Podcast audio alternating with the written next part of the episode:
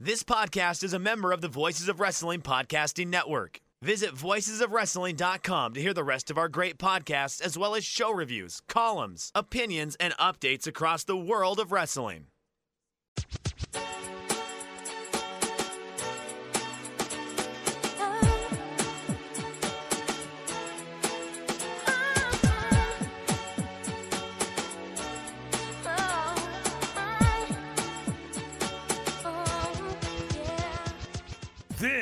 Is Everything Elite. Hey! The world's best podcast devoted exclusively to all elite wrestling and the elite extended universe and doing that thing that uh, the Skulk used to do. Hey. they might Aaron. still do it for all we know. Yeah, no idea. No idea. Uh, I'm Aaron uh, Bentley. I'm. I had to say that because I'm going to be burying Aaron Taub on this very episode. Oof. Just want everybody to know. Uh, joined, as always, by my good friend Nate, aka Epitasis. What's up, Nate? What's up? Uh, I'm Epitasis. I'm not going to be burying any other Nates, to my knowledge, on this program. Um, what's up? Let's see. Very windy today. Do you have wind down where you live, Aaron? Well, I don't live in the Windy City, my friend. But you, but so you don't have wind. Uh, we do have wind. We do have wind. Okay. We also have uh, we have bluegrass here too, so it's not. Do you you? we do. Uh, when I lived in uh, Indiana, when I went to law school, it was so fucking windy because it was so flat, like in the winter, and I hated it. You have no hills. Um, the cities kind of create wind wind corridors. Uh, yeah, in Indiana or in Indianapolis, really, you also have big open spaces. So you you there's places where you don't get any cover from the wind either. Yeah, like I just remember uh, walking from uh, the parking lot at the law school into the school was like the most miserable experience when it was really cold because it was so flat, completely open. Yeah, it would just it would destroy me. That's it. That's uh that's the wind talk for this episode. Uh, we're also joined by Mike. What's up, Mike? Hey y'all, it's your old pal Iron Am Man I back? You you all disappeared from me. I think I'm here. So okay, now you're talking to Mike. Yeah, yeah, you're you're you're you're good. You're good. Uh, y- you know we do get wind up here, or rather down here, but it is up here in parlance of the mountains, but uh, not like that. Uh, Indiana is a wild state, like just straight up. It it it's one of those things that I have ties to Indiana, which of course doesn't surprise you, Aaron, as you think I, I'm from everywhere. But it, it, it's something that like the fact that Indiana is this windy state and Indianapolis is like I, I, I feel like that whenever oh, whenever like there are foreign movies or foreign media that like depicts a United States city that's not like a distinctive one, they automatically go towards Indianapolis. Like, have y'all ever experienced that yourselves? That like it feels like Indianapolis is kind of like carte blanche, like the U.S. city. It's either that or Pittsburgh. Uh, I don't know if I can think of a movie where Indianapolis uh, features heavily. It just kind of seems that way. Like, if if, if they right. don't, then they should. You know, I'm willing to go with it. I'm just trying to. I'm trying to think of something. Yeah, yeah. Remember when like the Dark Knight they used Pittsburgh for Gotham? Like I always thought that was kind of a weird choice. Sure. That, that that's just where my brain's at no, right now. Dark Knight Rises. Dark Knight Rises was Pittsburgh. Dark Knight was Chicago. That's right. They do the whole Wacker Drive thing. oh, okay, Yes, that worked. I saw them filming the the scene with the flipped semi. They flipped the semi end endways over long ways. Sure. Yeah, it was uh, Lollapalooza weekend. Oh, was it? Probably, probably, uh, probably the Lollapalooza where Daft Punk played. I think. Very busy weekend to be just filming flipped semi Very- trucks. Very busy weekend. I saw um, fucking Werner Herzog's Rescue Dawn. Okay, I really, uh, speaking of Lollapalooza, I really want to go to a music festival in September. What do you guys think is the possibility that I'm going to be able to do that? uh, Feel pretty good about September. yeah, seemingly more likely by the day. You know, It's does- outside, so I feel okay about that. Right. Yeah. Uh, uh, you brought up Daft Punk. Uh, did y'all ever have like the liar kids in school? Like, have we talked about liar kids? Like the kids who just make up shit and it, it's just patently false. Because there was someone in my high school who claimed that Daft Punk was their parents and gave them up for adoption. that's See, so that's good. that's too big of a lie. That's just you're not even not even approaching believability. If it had been, you know, Daft Punk is playing at my house, maybe could Yeah. have some more success. LCD sound system, yeah, like you might be able to get away with it, but like the idea of the logistics of someone being put up. Does this mean Daft Punk were in a relationship together? I just remember that that this person thought that or was claiming that Daft Punk was their parents and they gave up for high school. I didn't ask which one it was. Like, I, I Well, I'm uh, you know, next time I'm gonna have you to be ask you to be a little more uh, uh you know, pressing and try to get down to these details. yeah. Sure. Where were- where were your journalistic instincts, Mike? Well, I was 15 and this was chemistry class, and th- this might surprise y'all, but sciences, you know, I'm good with physics, but everything else of the sciences, the physical sciences, I am absolute trash at. I was, I was trying not to get set on fire, basically. Yeah, I I was not good at the physical sciences. Um, chemistry might have been my lowest grade in high school, and our uh, teacher had a gimmick where if you fell asleep or were not paying attention, and I did tend to fall asleep in class, he would go into the lab room and come out with a vial of ammonia and go and put it under your face. Jesus, I mean, I- it was pretty funny. I thought it happened to me a few Sure. times. Sure. Yeah. seems aggressive. Yeah. I, I mean, I did have teachers that would throw erasers at me, like, and chocolate, like the kids fell asleep. So, like, that makes sense. I had uh, my not physics, but another science, another science teacher for sure. Uh, didn't throw an eraser at me, but did like slam his his yardstick. You know, every classroom had a fucking yardstick for some reason. Slammed that on my on my desk uh, and, and broke it in half and caused it to like go flying across the room. and then immediately like was extremely regretful and like, oh god, uh, oh, I'm so sorry. I'm so sorry. I really, um, so I like couldn't even be mad about it. Um, the other, the the probably less less funny thing. I mean, it's kind of funny in like a gallows humor way, but you know, uh, explosive is terrible. Thing my chemistry teacher did is uh, we were taking a test during the shock and awe invasion of Iraq, uh, and he turned on the news coverage of the shock and awe campaign. Uh, and as all the bombs and things were exploding, he was going, "Ooh, ah," like they were fireworks. This was during a test. Amazing. Uh, I remember watching the you know the Colin Powell like United Nations thing.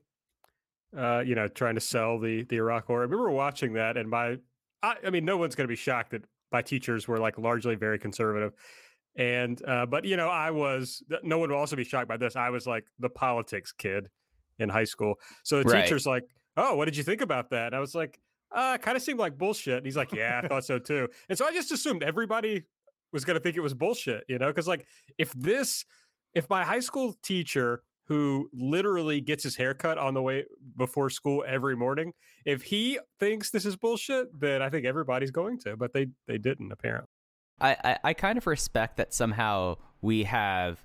I, and Nate, I'm just, I'm going to willing to make a proclamation here that all three of us had very intense feelings about the Iraq War in high school that we were proven eventually right. Some of us, you know, it was with a teacher who probably went in and got the Roger Staubach every week. Yes, I, I did make a King Hill reference there. Or, or or you could have a disgraced congressman call you an anarchist in front of your entire high school because you are against both that and the Patriot Act. Yeah, I was definitely uh, the weird. Uh, I had the the Converses, and I had I had like in markers. I had written, you know, like you have your Converses, and they're like white on the like right over your toes, and I wrote anti-war on the on the Converses. Thought that was pretty cool. Yeah, we would not have been friends in high school. Um, I think, in in retrospect, I was not cool enough to have been your friend, but at the time, I was like, I'm way too cool for that kid. Sure. Yeah, I was the definitely the. I have uh, opinions and I have thoughts, and uh, I'm going to share them with you for sure. I regret all of that very much. Okay, well, if you if you want to know more about uh, our lives in high school, you can follow us on Twitter at everything AEW. I'm at Aaron like the car. Uh, Nate is at Epitasis. Mike is at Fuji Heya. I got to do different patter on my two podcasts because I, I was about to give Taylor Mainberg's Twitter account there, which would not Feel have free, hey, do it. He's at Tay Mambo. Uh, it's, it's a good account, so Yeah, uh, uh, follow that. case Loza underscore in your case. Uh, Nate, do you want to? Do you have anyone, any other podcasts uh, co-hosts that Yeah. you want to plug while we're at it? Andrew Rich is at Andrew T Rich. I shouted him out on Twitter. so Big I'll- shout out to ATR on the on the Twitter account tonight. Big shoddy ATR. uh, subscribe to the podcast. You can just search up Everything Elite on whatever podcast app you use. Make sure you get these as soon as they come out. Now it's late on Wednesday nights. Uh, no, that's not true. That's only this version comes out late on Wednesday nights. Uh, on Thursdays, they come out. Give us a five star rating and a review if you use the Apple Podcasts app. And if you want to support the show, the very best way to do so is to head over to patreon.com slash everything elite uh, and subscribe. Okay, we will uh, start the substantive part of our show. It's all substantive, but we'll start this part of our show uh, as we always do. Nate, I'm going to go to you as we play Elite or Delete. What was your favorite thing from tonight's show? I really, um, really had the plan to decide what my elite was going to be during the opening pattern, but then started talking about high school. Yeah. Uh, I guess I'm going to go with. I, I thought they did a really as good a job as you can do uh, effort at making the explosion that wasn't on the pay per view work in their favor. They used it to pretty strong effect uh, in the Kenny Omega segment, and uh, importantly, they used it to establish Kenny and Don as the heels in that situation. Um, and and rather than you know getting it twisted and, and making the company the heels, uh, which was wise, they and then of course the the Jon Moxley Eddie Kingston promo at almost the top of the show uh, was pretty great. The, uh, good good um, I don't know camaraderie there with the two of them. Just a good vibe to that pairing. Eddie, of course, best on interviews 2020, on track for best on interviews 2021. Uh, said that Kenny Omega is the Joker, uh, and Jon Moxley is the Batman. Uh, he has a Joker chain. Feel like that's worth mentioning again. Uh, yeah, you know, it was it was a a dud of an ending to a great match on a pretty good pay per view, uh, and that was unfortunate. But I think they came out here with the best effort they could have made to to correct it. I didn't see the impact promo with Tony Khan where I, I did he did he own it? Did he take an L? Did anybody see it? He didn't really take an L on it. Like it wasn't one of his strongest promos from what I remember, but it was one of the ones where it just kind of was like, yeah, you know, like the fireworks must have been Impact's fireworks, you know, which you know, kind of, you know, kind of like tied together at least that portion of it.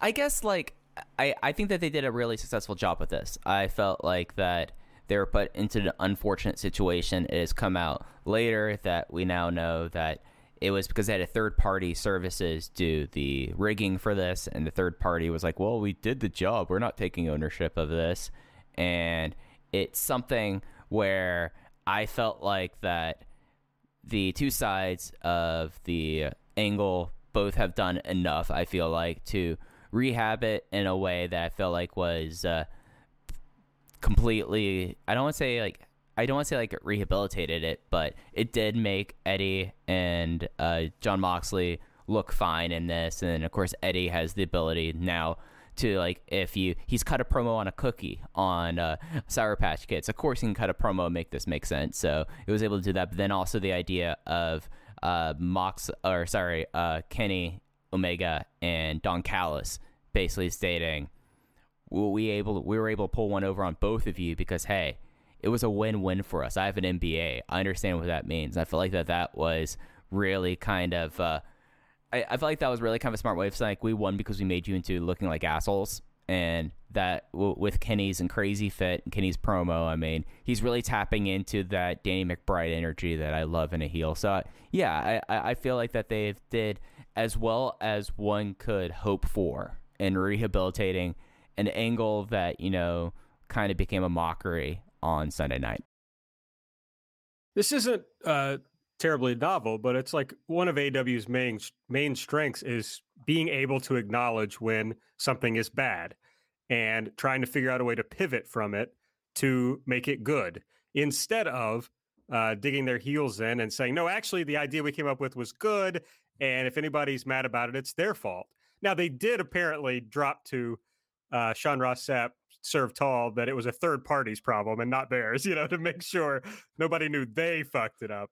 Uh, but I just kudos to them for not only figuring out a way to pivot, but doing it in an entertaining way and figuring out how they were going to go from there into clearly what was their next planned story, uh, but without like being like, oh no, we have to keep it within these parameters. Like, no, we can kind of mix it up a little, change what we were going to do, and it still worked. Uh, so yeah, I mean, basically, I just agree. It was excellent. Thank you for agreeing. Um, yeah, for sure.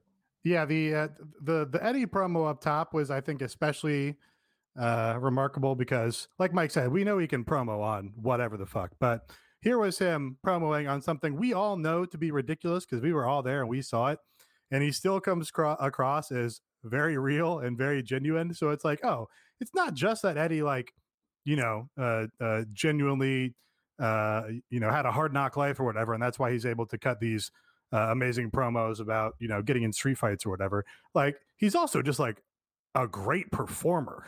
Like he's a great actor, uh, and that that I think came through in that segment.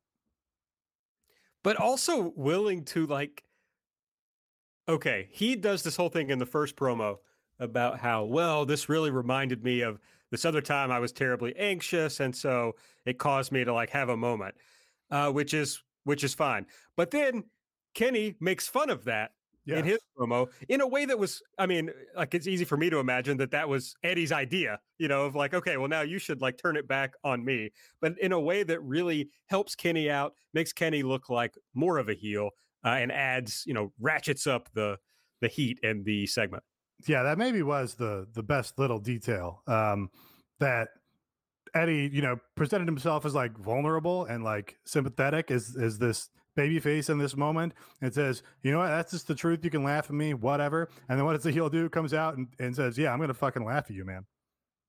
Yeah, it was great. It's like fucking pro wrestling, man. Rules.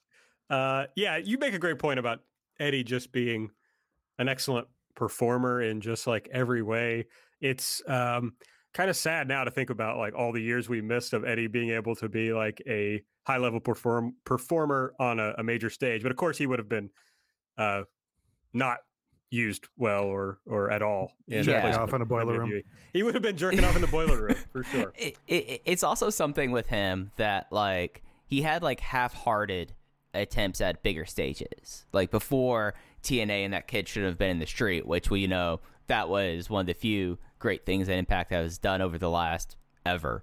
But you know, uh, Outlaw Inc. and Ring of Honor just was dead on arrival. Chikara, like he was not like he was a part of Chikara and he was the best promo in Chikara, but he was never really like the emphasis other than winning the title after Larry Sweeney passed away. So like this, it's a shame that like he lost all those years, but I feel like in a way you and, and I and I don't want to say this in a way that I'm like diminishing his struggle. The struggle like makes him now so much more authentic and so much more believable. So having him and Moxley sit in front on a patio in front of a mini uh, fire pit, drinking whiskey and just kind of yucking it up like knuckleheads from the old times. It just kind of it feels very it feels very very authentic, and it's something that I don't think could have happened if he was just getting the spotlight there for better and for worse. Yeah, and in a sick uh, DMX hoodie that Patrick Cosmos and I tried to track down, but sad to say, it's all sold out everywhere, folks. So you can't pick it up. Uh, Mike, your elite pick for this week's episode.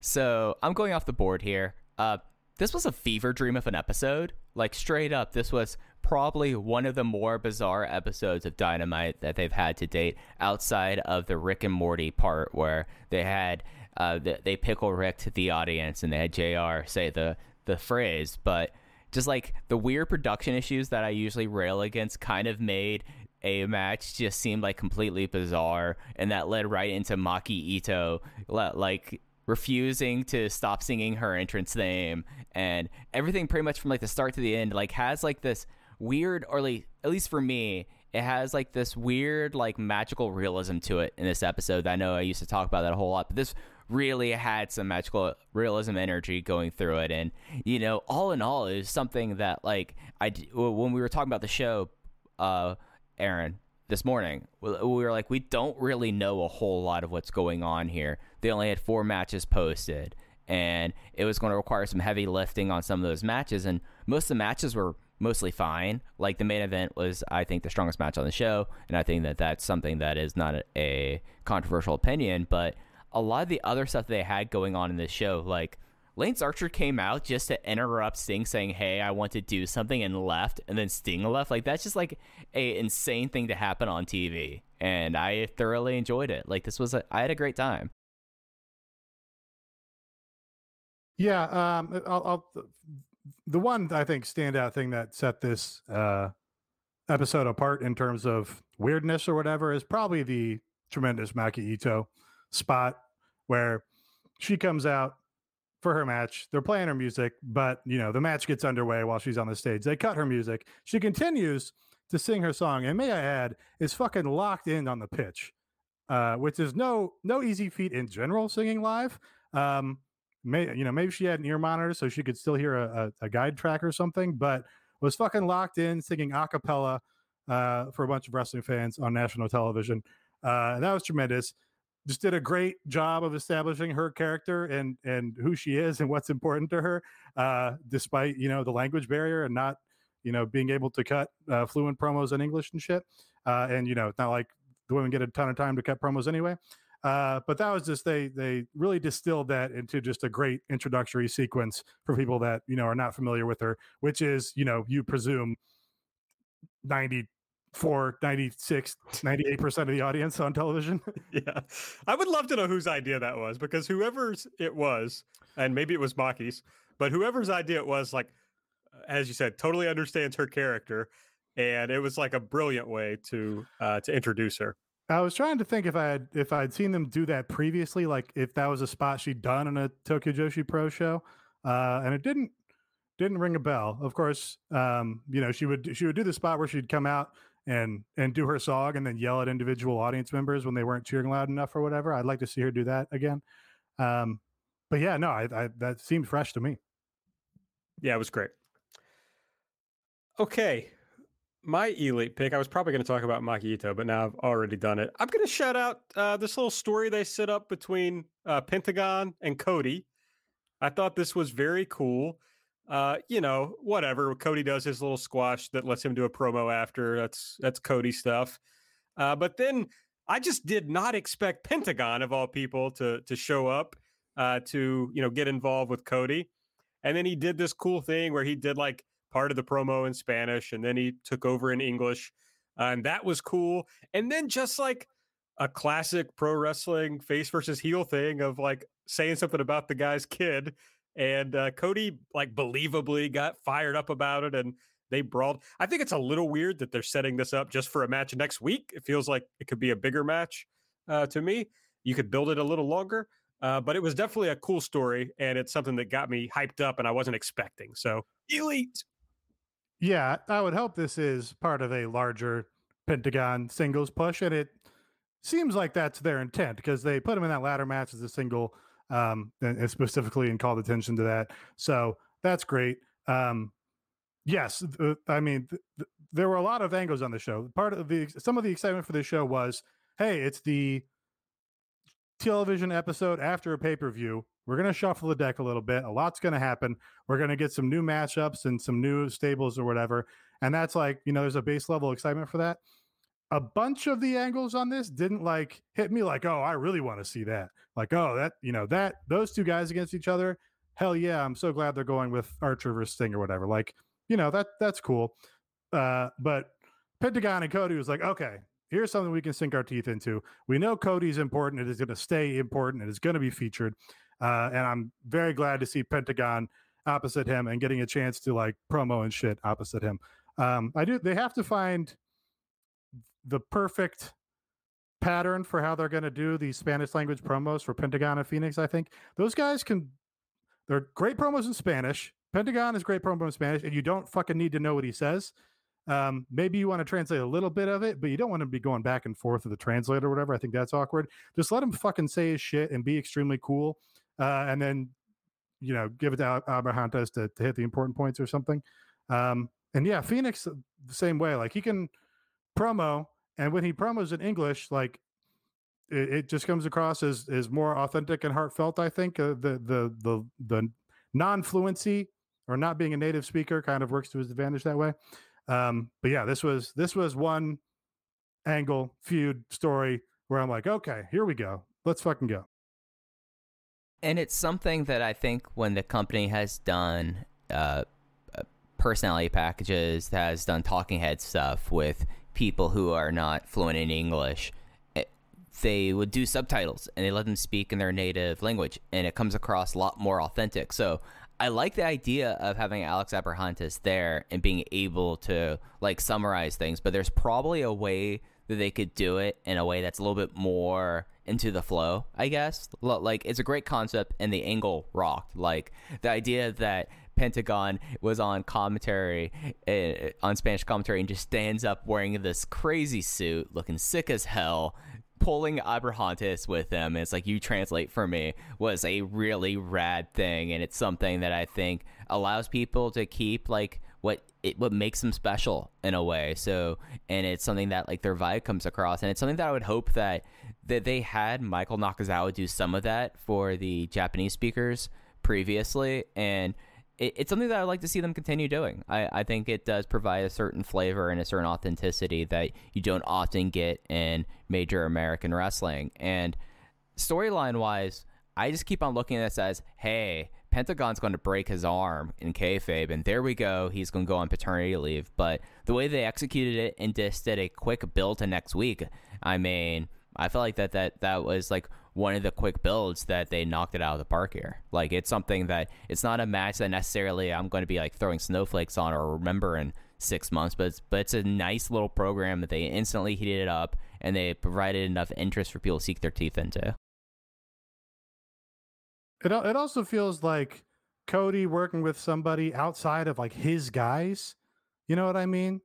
Like Cody in, in this promotion has been largely programmed opposite, you know, guys that kind of fit like the Cody mold or vision of wrestling or whatever. Whereas Pentagon is like, no, I'm fucking Pentagon. I'm the crazy motherfucker luchador. Um, you know, it if Cody and like Brodie is like, oh yeah, you know, ex WWE guys. Um, Cody and Pentagon is like just more exciting because it, it it feels like Cody's out of his comfort zone a little bit. Yeah, even though they work for the same company, when I like it started to come together, I was like, oh, this feels this is very interesting. I would not have predicted this. Yeah, right. Like your guy Cody kind of feels like he's in his own zone a lot of the time. Yeah, even like Cody and Darby kind of had that feeling at first of like, oh, you know, you just kind of wouldn't see it. But I guess Cody's like was like a Darby fan, so I guess that made sense. This does feel the first time that it's like, oh, Cody's, and maybe he is, but it's like, oh, Cody's not picking his opponent. It's just like they've decided this is the the next place to go. So yeah, it's cool. Listener Elite uh, picked this one because you know we just passed International Women's Day. Chelsea says Elite positive male friendships like the Dark Order and Adam Page or Eddie and Moxley. Just a real uh, Dudes Rock episode, and Chelsea picked up on it, so I decided to uh, go with it. I have Dudes Rock muted on Twitter. I had enough. I had enough of Dudes Rocking. You can't mute me. Um, no, you can you, you can go in and do it to apply to everyone and not only people outside your following. No, I'm saying you can't mute me on this oh. podcast. Um, I can turn off my headphones. That's almost the same. and then I'll just I'll just talk and you guys can make visual cues at me, and I'll be like, "Nope, can't hear you." All right, well, let's turn into uh, the things we didn't like from the podcast. So from the podcast, fuck, I don't want to hear what you didn't like from the podcast. Nobody tell me. I don't care. Uh, Nate, what did you not like from this episode of wrestling television? Um, did either did either of you lay claim to Ethan Page already? No, he, he didn't even make the list. Okay. Uh, I mean, Ethan Page was fine. The, you know, he got a little inset promo. That's fine. The match was like, kind of made me confused as to where he is in the pecking order because it was a pretty long match with a guy who's been a job guy up until this this point.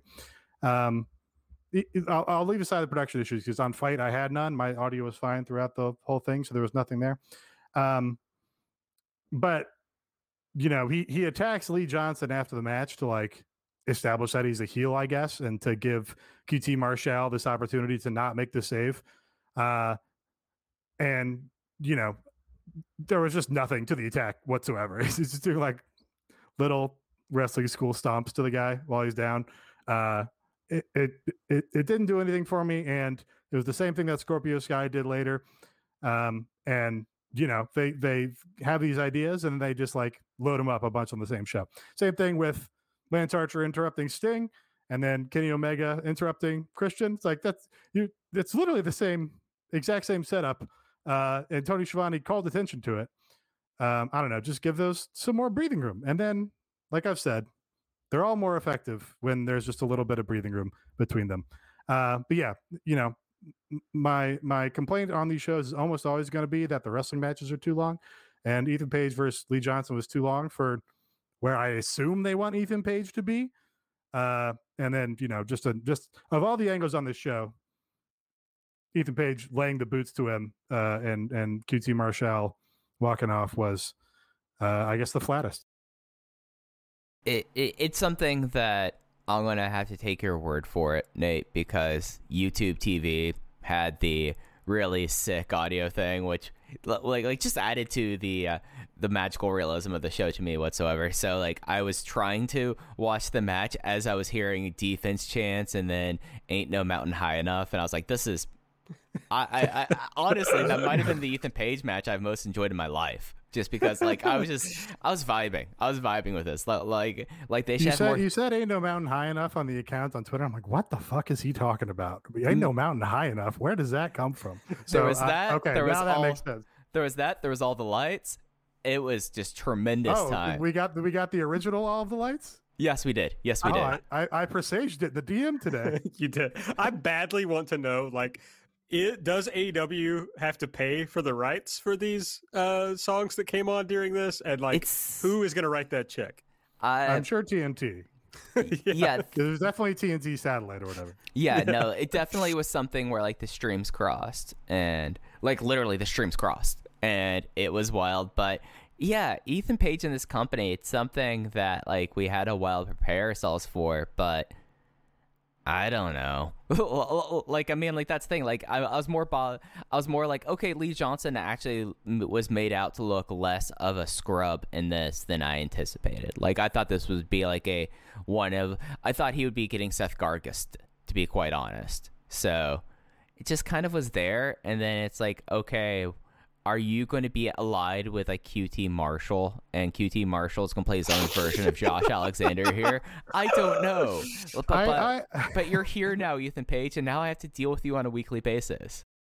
I, I do like the idea of QT Marshall as like the evil nightmare family with Mr. Freak Beast because Mr. Freak Beast like just being in his like uh psych ward coat uh but just like being otherwise normal behind QT Marshall is very funny to me.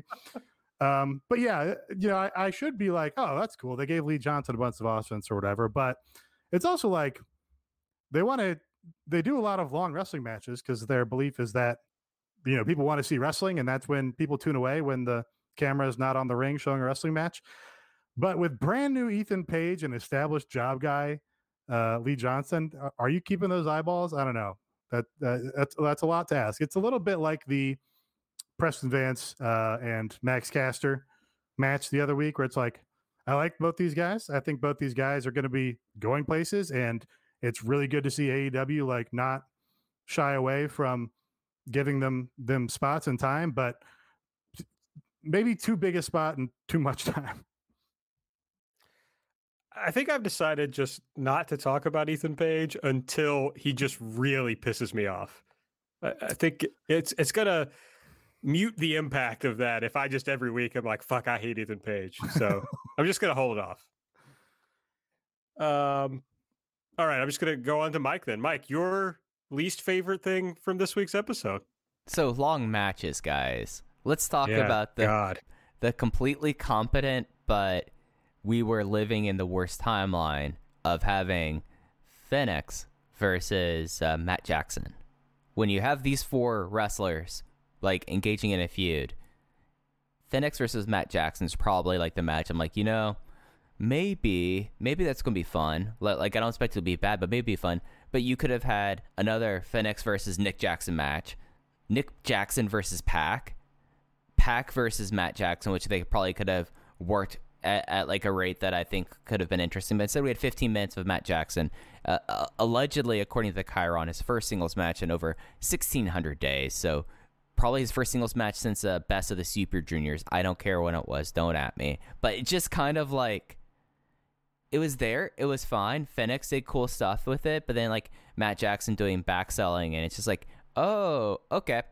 I know why Nick Jackson's the one that always has the singles matches, and I know which one I think. It, and, it's kind of weird to say this because I do think the Young Bucks are one of the uh, best tag teams of all time. It's like, oh, I think I've now really figured out who's the better Jackson brother at the end of this because a 15 minute Matt Jackson match was just, you know, uh, talking about wanting to do long matches to entice viewers, like leading off the show there. That's a bold move there. We'll see how that pays off tomorrow. I thought it was good. I thought it was pretty good. My my main thought on it was, oh, you know, I think we probably underrate Matt Jackson as a wrestler, in addition to underrating him as a promo guy. Um, certainly, Nick Jackson is like the better flyer, exciting, kinetic, you know, cool kicks and uh, and flips and shit guy. Uh, but I, I, you know, have always expected or suspected that Matt Jackson is the smarter and funnier Jackson. Uh, so I kind of think I would credit him for like the Young Bucks match flow and psychology always being so strong. Um, but yeah, you know, I, I, I would I have complained if it was three minutes, four minutes shorter? No, probably would have been more effective. Uh, but I thought it was pretty good. Yeah, I mean, I don't see all the the Mookie metrics that the people in AEW do, but to me, it just seems like an eight minute match where they just go balls to the wall and do like a bunch of crazy shit is like more exciting to watch and is going to make me more likely to stick around to see what else they have to do. Like I know it's it's really hard for any of us to try to think about like okay, what would this be like if I were not someone who watched wrestling like way too much uh, in my life and talked about this constantly. Uh, so it, it is hard to say, but I'm like you know, zoning out of this match uh, pretty quickly. So I don't know. I just kind of assume that's true for others, but I could be wrong. Yeah, I wouldn't have done this for sure. Hey, Fenix won. Yeah, that was good. They uh they heard my complaints that they were beating Fenix too much, and I've given them two wins now. Right? Oh, oh, wait, Nate. Speaking of things they did uh, multiple times on this show, Fenix and Thunder Rosa used the same finish. oh yeah, on the show. I also thought they were going to redo the the spot where uh, uh, uh, Lee Johnson got hurt and then Ethan Page just attacked him viciously because he's a heel anyway. They basically ran that back in the Derby match again. Oh yeah, uh, yeah. And I was like, hmm, yeah, you thought of that idea, and now you're just going to use it everywhere. Very cool. Uh, okay, my pick. I'm just gonna do the easy one. Uh, the Five Horsemen. It sucks. It's bad. Um, this was like this whole angle was bad in that I think they think the Jericho Sammy unit was were baby faces in this yes. in this angle but they did like nothing to actually establish them as baby faces and you could tell this by the fact that the crowd just could not re- they had no interest did not react because they were like well who the fuck am i supposed to cheer for? Very strange. Well i, I think it's pretty clear that sammy is a babyface and has been been a babyface since he's been programmed opposite mjf um, yeah but he can't babyface jericho just boom like that. Well no but jericho you know is a big star and people want to like him anyway so you have him opposite a bigger heel and he's basically a de facto face. I mean, when they did MJF versus Jericho the first time around, Jericho was the face there. So uh, I'm, I'm, surprised that you didn't like this that much because I think you liked the episode, and this was like the main event and big thing on the episode, kind of. I liked the episode a lot. I thought it was a they turned around the explosion thing. B they've got you know whatever 11 weeks to a new pay per view, and they immediately set in motion some new angles uh, some new stuff that we can get excited about. Um, and see, they set up a really cool um, women's angle that's going to, you know, they keep building on that women's angle that's going to be in the the main event uh, on next week's show that doesn't have anything to do with the title. So I feel like they did a lot of cool stuff here. But this was definitely the low part of the episode for me because it's just like, all right, I like, I'm glad that something's finally happened with Inner Circle. That's good. Uh, but the only way you could make FTR, Spears, and Tully less interesting to me is to add MJF to it. It's like, uh, who gives a fuck? Well, so that's that's my defense. If I'm playing devil's advocate of this, um, first of all, they they they took the angle in a direction that I was not expecting, but still kind of makes sense, which is a nice thing in wrestling, right? Like they did a did a lights out and lights back on surprise that was like, oh, I wasn't expecting that. I'm genuinely surprised, but it's not just a swerve to swerve me. It's like, okay, sure, you know that computes that MJF would be scheming with this other thing behind the scenes. Uh, but I think the real advantage and bright spot of this is it puts all the people we don't like in one unit. So it, that's, gonna fair. condense- it's going to condense all of their ring time and angles and stuff into one segment on the show. So the FTR segment is the same as the Shawn Spears segment, it's the same as the MJF promo. Uh, it just condenses it all in a satisfying way.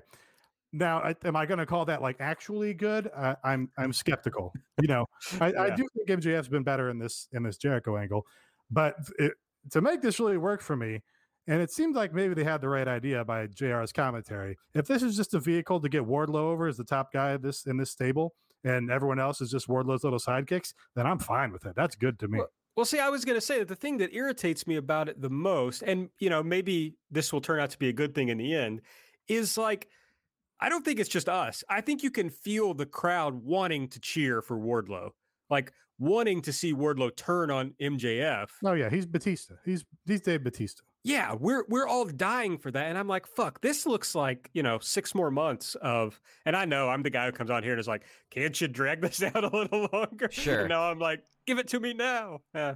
it, it it's something that like there was a moment where the crowd was behind inner Circle's faces and that was before the reveal when they all had MJF in the corner and the crowd started to chant beat him up and, and and like they had the opportunity there to kind of like do that but like you would probably have needed them to start attacking him and then do the lights out to cement that so you can get any sort of reaction. But then you still have some. Then you have like the Wardlow problem. And hey, who was the first person aboard the Wardlow train? It was my your old pal Mike Spears here. I love the Wardlow, always have, always will, and he's gonna come out as a star here. But it does kind I of think we got to we got to check the tapes. I, was was Mike out ahead of e- anyone else on this, Aaron? Um, I don't know. I know he did get on the Wardlow Day thing pretty early, but I can't but say I whether he I, was I first. did coin Wardlow Day, so Oh, he didn't okay, get well, on it earlier that's than I did. That's fair. I didn't remember that. I, that I was a, not- that was a that was a Twitter poll I put up and said, "Is today Wardlow Day?" Because Okay. we were waiting waiting to see if Wardlow was ever going to show up, and sure enough, that was Wardlow Day. I'm willing to um, believe that.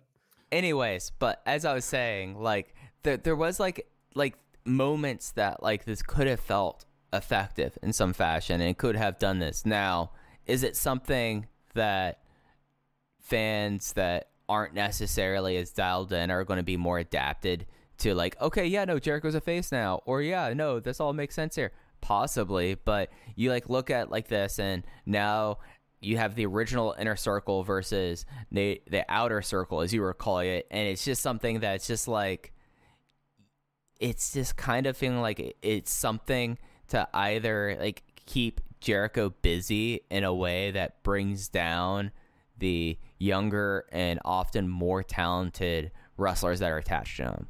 Like Sammy Guevara felt like that that upon his return could have been like a big deal babyface now, right? Like the way that he stormed out and the way that he was cool as hell about Impact, he could have came back in and could have been like up to the level of like the next su- be like a next superstar in this company. Like the machine could have gone burr there, and now he's kind of lumped in in this as well.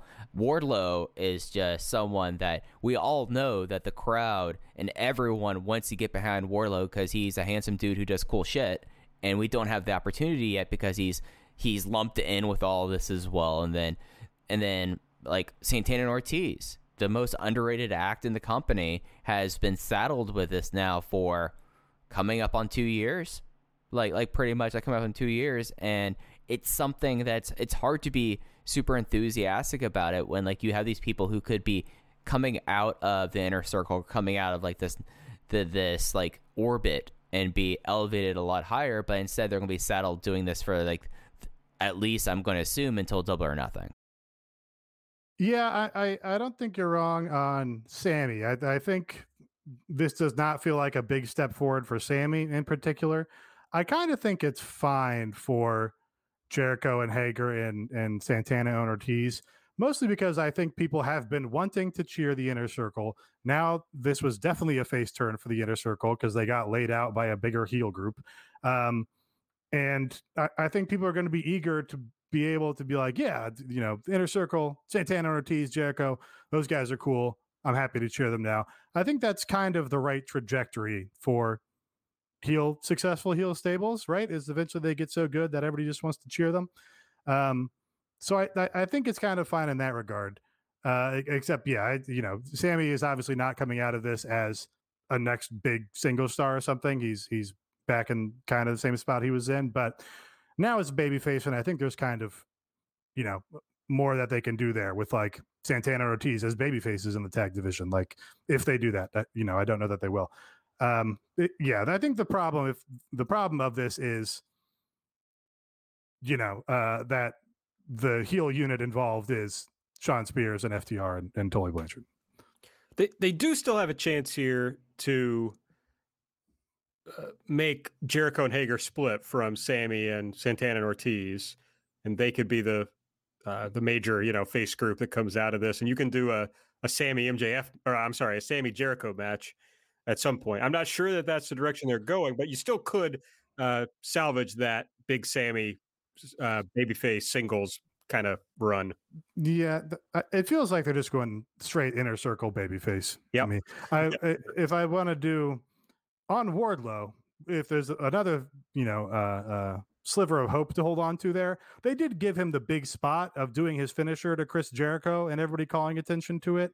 So that did pretty firmly put the focus on him. I think, like I, I don't know what FTR did in that entire segment. Everybody was looking at Wardlow. So, you know, I, I think that's probably the the upside of this is, hey, maybe this is where we move it. Uh, you know, get behind Wardlow as a guy in this stable now. Right, our listener delete. I kind of cheated here. Uh, our our patron KY says Don 69 me both his or both their elite and delete. yeah, that was uh, I did laugh. I laughed too. Mostly it, it was just a, a good specific to call back to because the the visual from the pay per view was so silly and awkward that you know call attention to it, acknowledge it, make a joke out of it. Uh, right yeah. thing to do but also gross to look at. Yes. All right. Well, let's run down the show. Only uh, because it's Don Callis, not for any other reasons. If it was yes. Kenny and Kota Ibushi, you know, I don't want to. You should be saving for the future, but savings accounts suck, and investing can be scary. We combine the ease of savings with the real returns of investing. We call it Save Vesting, and it's only available in our new app, Stairs. Stairs offers 4 to 6% returns, no fees, and you can withdraw anytime. Do your future a favor. Visit stairsapp.com today. No, yeah, it was just it was just funny. I mean, there's just nothing else to say about that. Just funny. Uh, opened up the show, of course, with Fenix and Matt Jackson. Although I'm enjoying this uh, long-standing thing of, of Nate thinking he said an unwoke thing and trying to fix it. yeah, very enjoyable running what's, bit. What's been my worst one of those recently? Was it talking about Pakistan on the Patreon? No, well, maybe, but it was the one, uh, the gender reveal one. Yeah, the gender reveal one. That was the best one that I that I enjoyed. All right, well, tune in next week, folks. We'll see. we'll see what Nate fucks up next time. Hey, All right. Uh, no, you had you had a bad one that I think we just edited out of the show, right? I don't know. Don't mention it now. I don't. I don't. don't remind anyone. But yeah, probably. Oh no, no, no. We left it in. It was about the the Confederacy winning. Anyway. Hey, don't bring. Come on now. Oh yeah. Just, wow, Nate. I see. It was what I get for making fun of Nate. Hey, come for the king. He buries my ass. All right. Fenix versus Matt Jackson was the opener. Fenix won with the Fire Thunder driver. Uh, and then we had Eddie with Mox. I think we've pretty well covered uh, those parts. Uh, Cody versus Seth Gargis. Cody won with the figure four. Now, Uh, then- who is his trainer, by the way, Aaron? That would be Gangrel, Just making AKA. sure. Yeah. David Heath. Nice. Nightmare I was trying to get- Jim Ross again was like David Heath. That's his real name, which he did. Which he did previously. He's like, AKA David Heath. And I was trying to figure out why the fuck he made such a big deal about it. It's like, does he think that White Wolf still has the exclusive rights to Gangrel? And I Gangrel guess. didn't acquire those rights. Yeah. That's Yeah. the only sense I could make out of it. It's just funny. It's just funny. The Nightmare Warrior, the Miami Booty Shaker.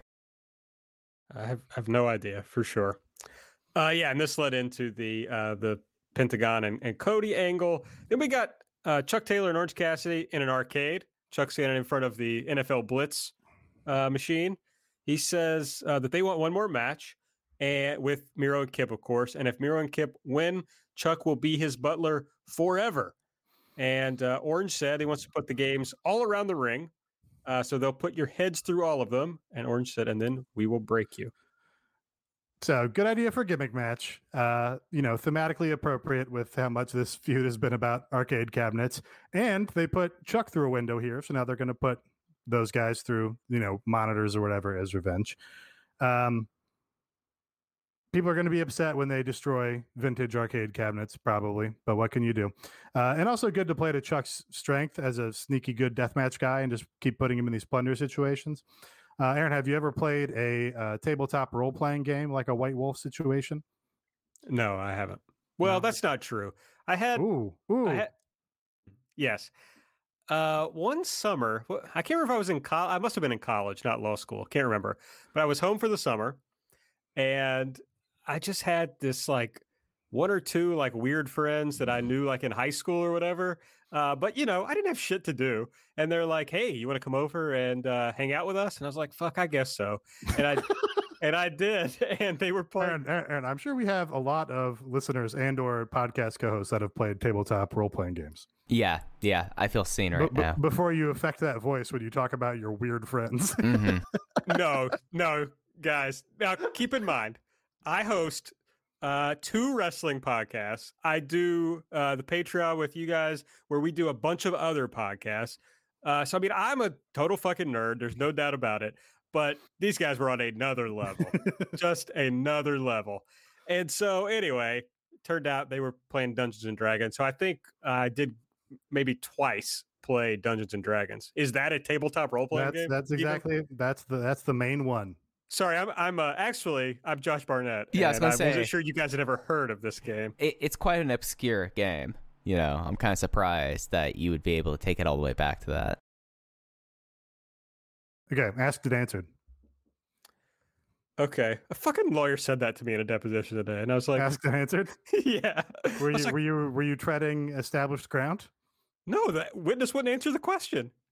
Oh, You know, well, the lawyers love to do this, where it's like you ask a question and their witness like talks around it but doesn't answer the question. So then you're like, well, okay, but my question was, or at least that's what I do. I just Yeah. keep repeating the question until they answer it the way I want them to, and it's like, uh, objection, asked and answered. Hmm. I just ignore it. I'm like, okay. And I just like, okay, sounds good. And then I ask the question again. But- nice. Yeah. Um, okay. Sting came out uh, with Tony, of course, for the 500th week in a row, and he puts over Darby. He says, "You you have Darby's a dangerous man. You combine that with the Stinger and a menacing location like the street." and I get- love I love win. Sting. He's so cool. uh, yeah, as you all mentioned earlier, Lance Archer and Jake interrupted. Uh, they say they're not getting time. I mean, I feel like Lance Archer's on this show all the time. Yes. Yes. I so mean, that was dumb. And he just said they're going to take more time. Sting said Stanger. That no, was weird. Tony Tony said Stinger. yeah. No, No. oh, oh, Jake Jake said Stinger. Yeah. What did I did I say, Jake? What did I, I think you said Tony. Oh, You okay. you said Maybe Tony. I'm okay. okay. how's I meant how's the Jake. sequel? How's the sequel? I haven't had any. Ogan called this episode an AB on sequel episode, the episode of Dynamite. Oh. right. Yeah. It was tremendous. yeah, it was. Thank you. Uh, and Sting said, "Thanks, Tony. See you in the next one." that, was, that was the best part of the whole segment. Is Tony's like, same time next week, buddy, and just walks off. Got nothing else. That's why Perfect. Sting's cool. Sting also just has like an old school like. Oh shit! What's what's the word? He just has kind of like a yeah kind of vibe to him. That works. He's got a finger guns ga- vibe as Mike Yes. was doing finger guns. Uh, what's what's the what's the noun form of bombastic? Bombasticity. Mr. a- Bombastic. he's got a he's got a bombasticity. I don't think it's bombasticness. Bombasticity about him that's like you know silly and old school wrestling, but you know like he's just got the cool energy that makes it work. Uh, I mean, it's just and it's just bombast. Oh, it is just bombast. Fuck. yeah. That's the worst one yet. Uh, but it's like him saying voila or whatever. It was like nobody else is saying voila. That was cool. Bombast. God damn it. uh, uh, our good friend Dasha is with QT and Lee Johnson. She asks him about, you know, the whole thing at the pay per view. QT says he's only human. His emotions got the best of him. He puts over Lee Johnson, and here's when the audio starts uh, to fuck up. Pretty funny. So we missed the end of this. And then uh, Ethan Page versus Lee Johnson. Ethan Page won with the ego's edge. Uh, completely dominated, at least for Mike and me, by NBA game sounds. dun dun and dun dun dun dun. Keep on topic. Keep on talking. I'm giving Nate the experience. Dun Yeah, so dun and dun, then dun. uh, Page, of course, no beat down Lee afterward. Uh. QT didn't intervene. Dustin, I was gonna, I was just gonna keep up this bit. They, they had at one point, I don't know who it was, but it was like, I'll just somebody Mouth said it sounds was are back, Mav baby. versus Spurs. So I'm just gonna say it was like Luka for three. That was pretty funny. Okay, uh, If Alex, you're so smart, what's the uh, noun form of unique? uh,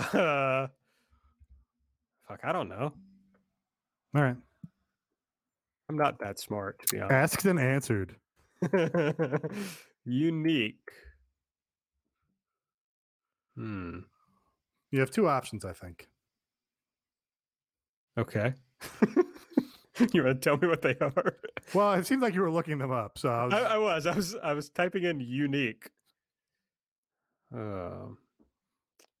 No, I, I, I nothing's I mean, I, I think here. probably the more common one U- is just uniqueness is Yeah. what Merriam-Webster says. Also seen Merriam-Webster defines un- uniqueness. uniquity.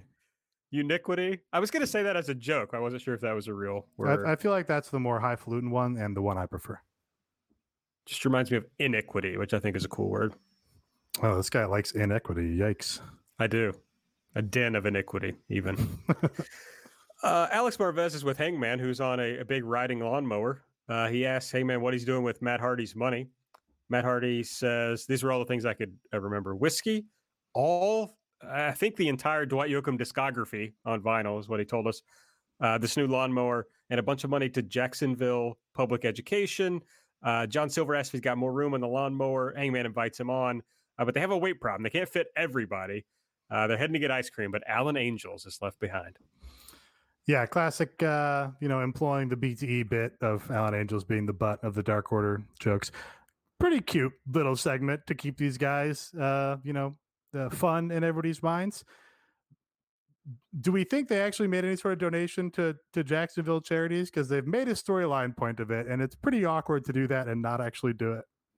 So I thought about this. How do you? How does one donate to Jacksonville Public Education? Is that a thing? Uh, the book fair, maybe. I mean, I don't know, most just, most public. it's just like you just that, hand yeah. over like hand over money to your local public school. That just seems Yeah. weird to me. Well, school, you know, schools would do like a bake sale, but of course they're not doing that now. So there must be some need for that kind of fundraising, which is not happening. So maybe there's just a PayPal account somewhere. Yeah, Maybe. Let's see. Jacksonville Public Schools. Um, While you're doing that, in uh, in Japan, there was a thing. Uh, Japan has a issue with a lot of like the smaller rural towns like becoming depleted of right. populace and Mhm. you know as people congregate to big cities uh, and so on so a lot of them will have like sort of tourism uh, initiatives or try and do collaborations with like animes to be like hey come save our town because we're associated with this popular anime Like Uh, Detective Conan was one of the ones. there you go uh, and i saw one that was a town had partnered with some software company and singer to create their own vocaloid which is like their own Hatsune Miku, uh, and you could get exclusive Vocaloid software and goods by donating to their public education fund. And I was like, Japan is is something else, man. I, I saw uh, a liar's post that it was Miku Day. Was she referring to Hatsune Miku? She was referring to Hatsune Miku. She she did. Lyris did post about like three other Miku things today. I don't, you you might have seen. I did see some Miku uh, content. Yeah. Uh, Miku Day is is March nine because three nine is a pun that means Miku. Oh yeah, it is. That's correct. There you go. So that's Miku Day. Um, three nine also means thank you, right? It means what? Thank you, like thank you, but with sank. S- San, yes. Song, yeah. San Q, yeah, sure. There you go. Those are the I two puns that. for thirty nine. There's a lot of those. A lot of days that are really just based off of puns in Japanese. Buddy, they love puns. this is why I, th- I think I love uh, Japan so much. I also Just- love puns. just just a, a deep and rich culture of never ending puns. I did find that uh, there is the Jacksonville Public Education Fund. You they have a donate button right here on this website, Okay. and you can also part of it uh, you can just donate to helping rename schools because they are renaming six public schools that honor Confederates. You can give now to help offset the costs. Oh, that's that's uh I mean, you know, in a better world they would not need to take funds for that. Right. Yeah. Uh it would just be, you know, funded by the fucking federal The government. government, yeah, sure. um but that's kind of I mean Tony Khan should buy the naming rights to a school. What the fuck? Yeah, I mean, yeah, Right? in, in a different world, we would have a functioning state for sure. Uh, but as we need, is, we need we need all elite elementary. Come on, oh, Tony. that'd be great. I mean, let's just have Hangman Page Elementary, frankly. Hey, he's a teacher. There you go. Yeah, maybe Adam Page Elementary. yeah, I think so. We we shouldn't uh, rename Confederate schools into Hangman. Tugging at my Uh, collar. Yes, I know you are. Okay. Um, do you think we adequately discussed this whole this whole thing that happened What next? happened? Well, we had Tony out to introduce Christian Cage, but instead the sweepers came Oh, out. no, we, we we didn't get any any of the Christian aspect of this. Okay. No Keiko in the sweepers, by the way, which I was very down on. That friend and be in my follower of the show. Yes. Uh, so, but instead of Christian, we get uh, Kenny Omega, Don Callis, the Good Brothers. Uh, the big LG uh, Doc Gallows looking incredibly tan. Wow. And He's a son- constipated.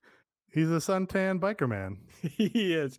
Uh, also, I'm getting ready to refer to another one of our friends, but uh, I, I think it was Patrick Cosmos who said he looked braised. which I thought was but I realized that I or we all like refer to our friends with regularity, and frankly, a lot of people listen to this podcast and probably have no fucking clue who some of these people are.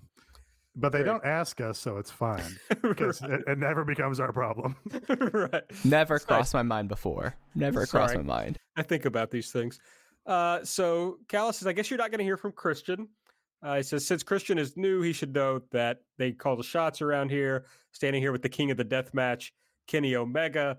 And then they start doing the the explosion thing, you know, talking about that.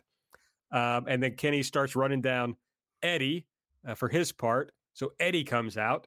Uh, Callis, you know, goes at Eddie, talking about how anytime Eddie gets close to something big, he always finds a way to screw it up, uh, just like he did at Revolution when you laid there and we laughed at you. And so uh, Callis says he likes Eddie, so he's going to give him 10 seconds to leave or he's going to get his ass kicked. And they say, uh, I know you're not real educated, so here's a countdown. And they do the actual countdown from Revolution, which I thought was very funny. Uh, the sirens hitting and everything. Uh, they lay down and do the 69 me doc part. Um, and Doc. Oh wait, why did I write Doctor. I doctor. was- Doctor. I was thinking of Doc Gallows, maybe. Uh, I'm sure he said I'm, Don. I'm surprised Doc Gallows didn't pile on. That would have been funny. He's just the third guy. I gotta catch a kiss. uh, yeah. So he says, uh, "You're standing here looking like a joke with four guys who could kick your ass. What do you hope to accomplish?" Which I thought was an excellent line. Honestly, this is a really good Kenny promo. He says, uh, "So go ahead and do it. You don't have the balls, et cetera, et cetera." Eddie punches him. Good brothers attack. Mox make the save, but then uh, Christian comes out. He and Kenny get in each other's faces.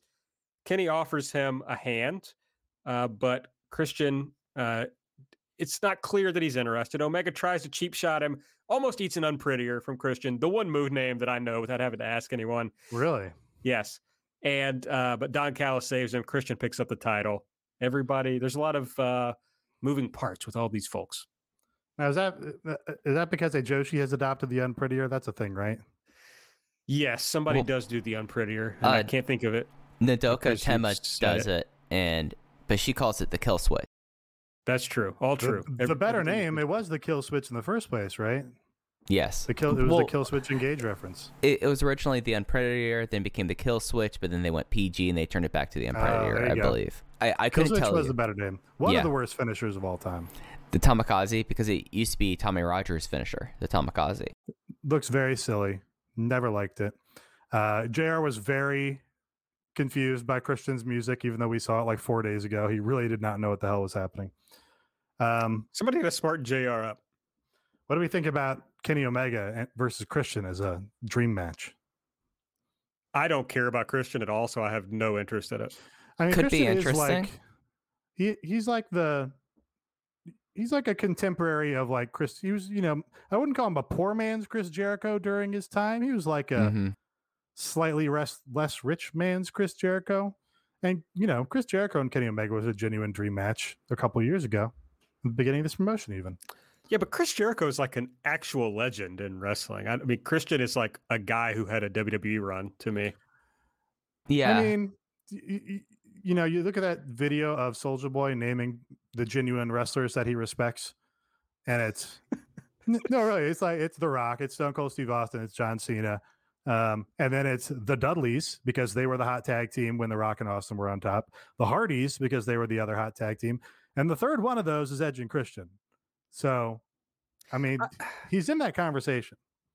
I guess uh, part of this might now I did not I was not into Edge or Christian when they first showed up in WWF. Just was not interested. I was a brood guy for sure. Gangrel, obviously. The, Who Sure. are the other members of the Brood? No, but I liked the other part of the brood. I liked your Gangrel. I liked your Mideon.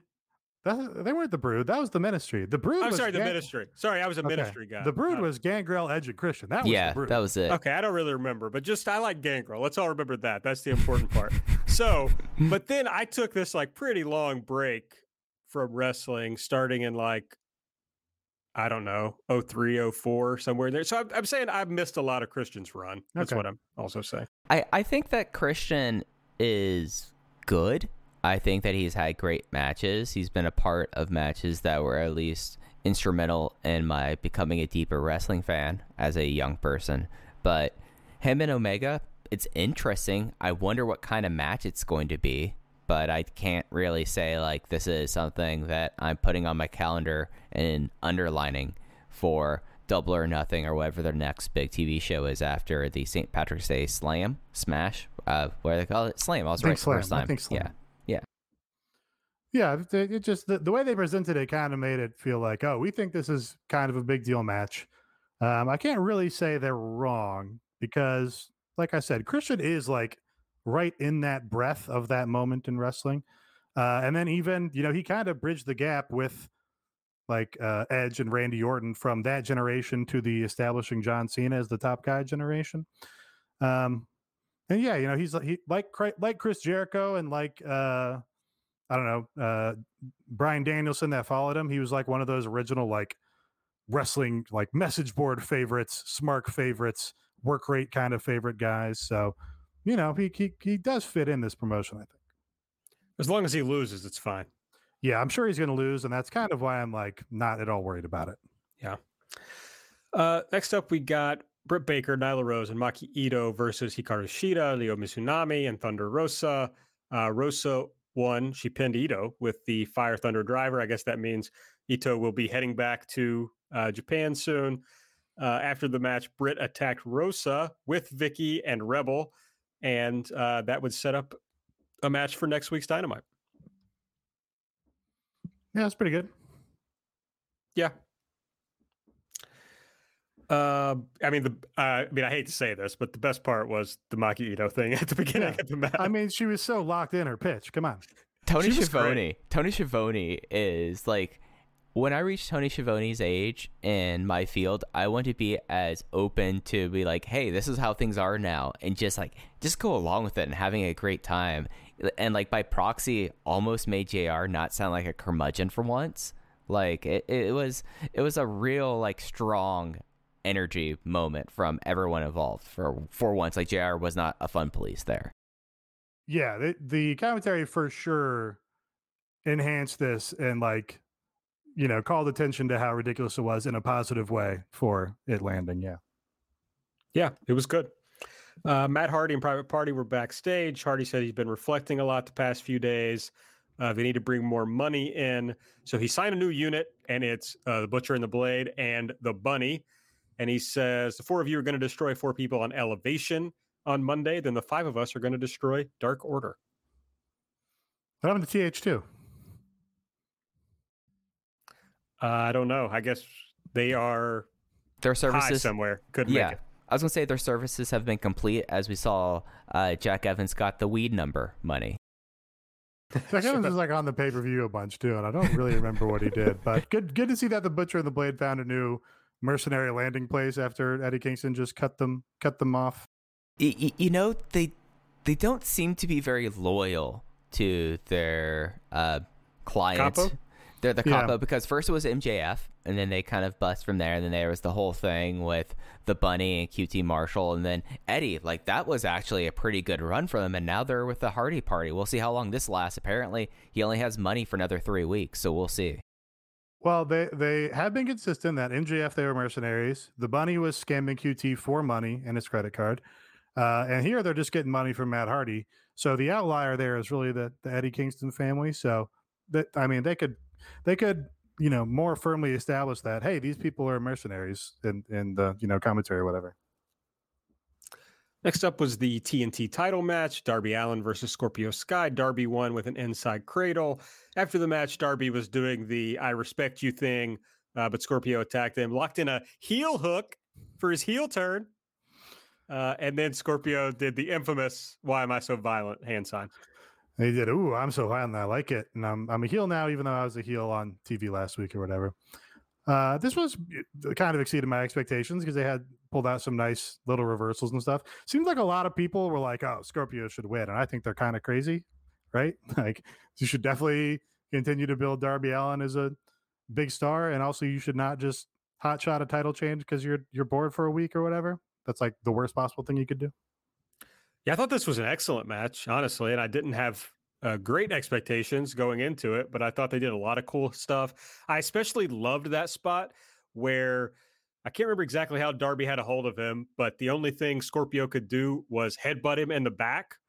Uh, I thought that was very like just a good like usage of your whole body. That's something that annoys me in wrestling. Like for example, somebody's in some sort of submission hold and they could just punch the other person, but they don't do it for some reason. Yeah. That really irritates me. So I thought I really liked uh, that spot in this match. I guess my only thing is I know, you know, Darby is a guy that they always want to give like banana peel wins to, but it's like he can just beat Scorpio Sky. I think. Well, it's it's not a banana peel. It's that he's a better wrestler. He did a wrestling reversal and beat him with a pin. That's, yeah, it- I so just it's like him to hit his finisher and and beat him. well. uh, I mean, they had they had too cool. They had too cool of a reversal for his finisher to let him do it. I think. Mhm. Um, but that's I think that's just part of we're supposed to understand that Darby is good at doing these flash reversals into pins or whatever, and that's like not a cheap way to win a match. That's a that's a that's a talent. yeah, that's a talent and a valid way to win a wrestling match in a you know supposed sport or whatever. Yeah, and, and it's something that with like this match, it's he has to go with that because of how beaten down he was. Is he dips into his well of like he's was third place in the Idaho freestyle wrestling competition in high school, and he's like shown an aptitude throughout his career for if not having flash pens, being able to have pin holds down pat. So it would make sense that he would tap into that reserve and going for the TK the TKO. He's like, oh, actually, I could get this into an inside cradle and get out of here because I can't last much longer. I think that actually shows a dimension to him that you don't see very often in North American wrestling. So I thought that that was actually a really smart finish. I thought I loved it. I felt like that, that it added a lot to the match and adds a dimension that I felt like provides more of an impetus for Sky for snapping because it wasn't that he lost by the by the coffin drop or the last supper. He lost because Darby scouted him out and took a chance and was able to find a hold there. So I think it worked across the board. Yeah, I hate Yeah. finishes like this. I think everybody knows that. So I will That- continue to do that. That was a uh, great points by Mike, uh, and also this is perfect for Darby's character, where his whole thing is, you know, I'm smaller than you, but I am tougher and more. He's resilient. taller than Scorpio Sky. That seems unlikely, but okay. They Um, stood next to each other in the ring. Darby was taller. I, don't- I, don't- wrestling match. I don't watch the match. Um, but it, you know, I'm gonna out survive you. I'm gonna be tougher. I'm gonna survive, and then I'm gonna find my opening and and, and beat you with what I'm good at. Uh, who, who shouldn't be doing that is Cody, who was doing that for a time. Cody is the guy who should be beating guys with the middle in his move and being, you know, the dominant guy or whatever. So yeah, it's a good good way to draw distinctions between your important characters. Inner Circle War Council up last. Um, did we cover this uh, substantially enough? Yeah, I'm I'm I'm oh, uh, you know, also Scorpio, because he did the turn here, does like maintain his heat. It's not like he's dead now because at least he has a new progression to his character. That's the other thing.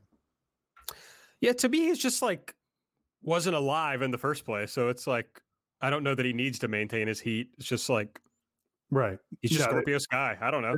The, he was invis- he was off television and invisible for a long time, and now he's got a foothold. So th- he's by no means killed by losing a you know pretty good match to the title holder.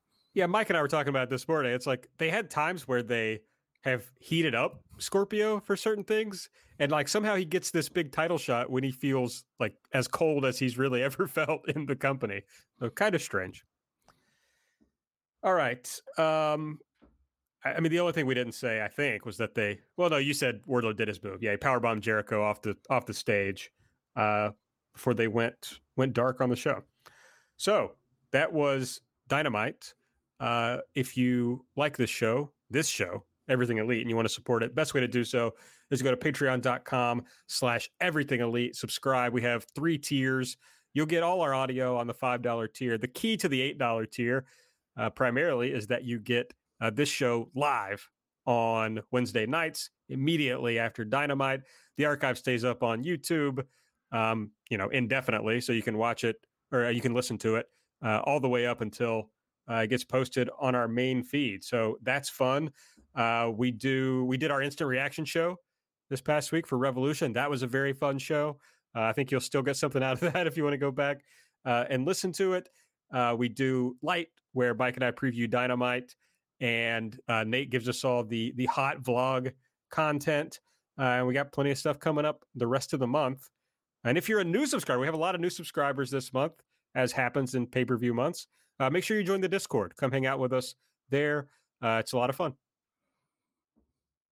Okay, patreon.com slash everything elite. Make sure you check it out.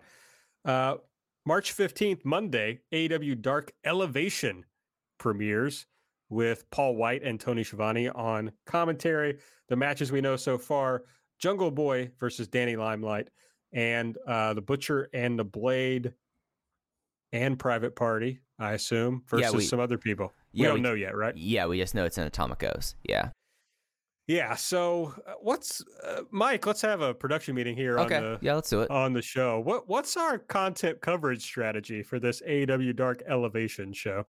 At the very least, I think for the first episode, I'm going to, I will have something for it. If you, if, Oh, yeah. if either of y'all want to hop in with me on that, because for for that, but just because I'm interested in see what the format is, because they've like made it out to be like this is going to be a little bit more of like uh, established star versus newcomer personality packages. So, like I, I, I at least for the first one, especially since this week will be the final episode of Your Old Pals Go Big Show Fun Time Jamboree double sized edition. I'm gonna be doing both the last Nice. semifinal and the final tomorrow on that. So yeah, I, I, I'm gonna do something for that. Like I'll take care of that. Yeah. So check that out on the Patreon uh, after uh, the episode on on Monday. So that's cool. I like that. Uh, I'm trying to decide. I, I'm not sure, frankly, that I'm willing to watch two nights of YouTube content of extra wrestling matches. Probably going to pick one or the other. I'm going to watch on a weekly basis. Can we farm this out? Didn't you say that Oatgan expressed some interest? Oh, there. Oh, that's true. We could just You bring said that. somebody on. Was it Oatgan who said that? I think I think you said it. So Okay, good. Well, yeah, we could just bring somebody on to do this. Uh, maybe that's a good idea. So we'll we're gonna look into that. Yeah, Uh, we're looking for looking for subcontractors. you got to do a better job than the uh, ex- the people who did the explosion on Yeah, Revolution. th- third party uh, explosive ring people. yes, of course. Uh, and then next week on Dynamite, we have St. Patrick's Day Slam. Uh, Mox and a lot of just a lot of big matches on this Mhm. show. Uh, Jon Moxley and Eddie Kingston versus the Good Brothers, Cody versus Pentagon, Jurassic Express and Bear Country versus Matt Hardy, Private Party, and the Butcher and the Blade. Jade Cargill is in action. And the main event, a lights out, unsanctioned, anything goes match. Britt Baker versus Thunder Rosa. I love this card. I think this. I'm really looking forward to this, at least on the outset. And you know, with how much they've really built up Baker and Rosa, like this is a match that you know for like a blow off main event and having it be like a lights out, unsanctioned, anything goes match fits the feud. I think that that really rocks there. Now, if anyone doing this special show, especially right after pay per view, this is what I would go with. So I think that that was a smart pick, a smart piece of booking there. I, I'm looking forward to it. The- There's still a lot of things that happen that there's no answer for. So who knows if we're going to get a sixth match here, but we could have a lot more storyline things as well. Really looking forward to uh, Reba as Britt's little hardcore assistant, like rushing around the ring and like ferrying weapons and stuff to her for this. That's going to greatly amuse me. What's the what's the chance this ends up in a cage match? This feud? Yeah. Uh, Well, this this seems like the big gimmick match. right. Yeah. Yeah, but I guess they can- did they did do the big gimmick match before the parking lot brawl on on Dynamite, I think. Um, but that kind of didn't work. So I think if you're gonna do a gimmick match, it should be a blow off. My my brain just works this way, but uh, from watching way too much uh, WCW, but it just seems to me that like Britt should win this because all her henchmen can help her, right? And then Rosa has to come out and be like, "I got to find a way to make sure it's just me versus you," Yeah. And you can do that on pay per view. Also, Yeah, makes sense. Um, they've only done the one cage match, and it was great. yeah, yeah. They certainly not a stip they've overused. Mm-hmm. So that's good. But yeah, I don't know. Just a thought. Of course, although I think people mention this every you know three weeks when something happens, but a lot of people suggesting that the the five horsemen inner circle angle could go to a war games match. I until they start touring, I can't see them doing this match. Like Yeah, that's no war games until it's in front of fans. I think that's yeah, fair. yeah. That's fair. Okay. Well, anything else for us to cover tonight, gentlemen? Uh, but uh, no, I got nothing. I managed to cut my thumb open while we were doing the show. I'm doing great. oh no. Yeah. Mike, you're not supposed to blade unless we get to 100 patrons, buddy. well, they can't see it. So when we get to 100 patrons, they can see the blood. Like I, I mean, I, I bleed real good. So it gets to 100. All right, that's it. Patreon.com slash everything elite. Uh, if you want to, I don't know, just read our tweets. They're at everything AEW. I'm at Aaron Like the Car. Nate's at Epitasis. Mike's at Fuji Heya. Subscribe to the podcast. Give us a five star rating and review. Mike is tasting his own blood right now, everyone. I just want you to know. I, I, I mean, who has not tasted their own blood? Like I don't feel like that. That's like a weird thing for No, someone yeah, to do. Normal thing to do. Yeah, Okay. and it's like on the All it's on the bridge of my thumb, so like I'm trying to make sure I don't bleed everywhere on my desk. All right. Uh, My- Gangrel, Aaron, aka David Heath. get the goblet. We need to get a goblet, and then it's fine. Uh, Uh, new and- debut Rose single on Friday, so check out your, Oh. your streaming platforms. that's right. I understand you have uh, obtained the vinyl. I already haven't obtained it yet, but you ordered it. No, pre-order the the of course limited edition vinyl. Um, Yeah. but yeah, she set a set a record for a solo artist pre-order numbers, uh, and we'll probably break half a million before it drops. Wow. What's what's the gimmick of the limited edition vinyl? Uh, they sell it to you for more money. Uh, they No, sell I- they sell more of them. I don't know. I mean, is it a specific color? oh, I don't I don't think That's there's what a I'm looking for in a vinyl. I don't think there's a standard edition vinyl. I think just the vinyl in general is limited. Okay. Just hard to get a hold of the vinyl. I assume it's sold out. Uh, you know, I don't know that. Okay. uh, K K Town for you probably the place to check uh, if you're looking to get SB a gift here Oh, that's a good idea. I hadn't thought about that. K Town for you. with a with a four and a letter u U. I see. I see that now. That's a great idea. I should have done. See, when you mentioned it, I was like, "Oh, that sounds cool," but I was like, "No, I don't really need that." Uh, but I didn't think about the idea of buying it for Sarah. Very there's a you know funny thing to K-pop where like it's all so fandom centric and like organizing to boost your faves that you stay in or whatever that on K Town for you they list the amount of sales underneath every product on there. So Oh I'm, yeah, sure- I'm sure Rose is the first item and it'll tell you how many of those they've sold directly Uh, underneath it. twenty three thousand four hundred and fifty eight. There you go. Be one of the the, the how- lucky twenty four thousand. How limited is this? Like I like I said, it's, you know, not there's no real genuine limit. I don't think they just sell it to you for more money. Uh, you know, I don't think they're making a, a another vinyl run. Is the only point. It's fifty bucks. That doesn't sound right. on Maybe it K- is. Oh well, I mean, the other thing about K-pop products is you're not buying it for the music at all. Like it's two tracks. They just also pack in like you know a, a jillion tchotchkes and shit. Yeah, yeah. Like I my love this.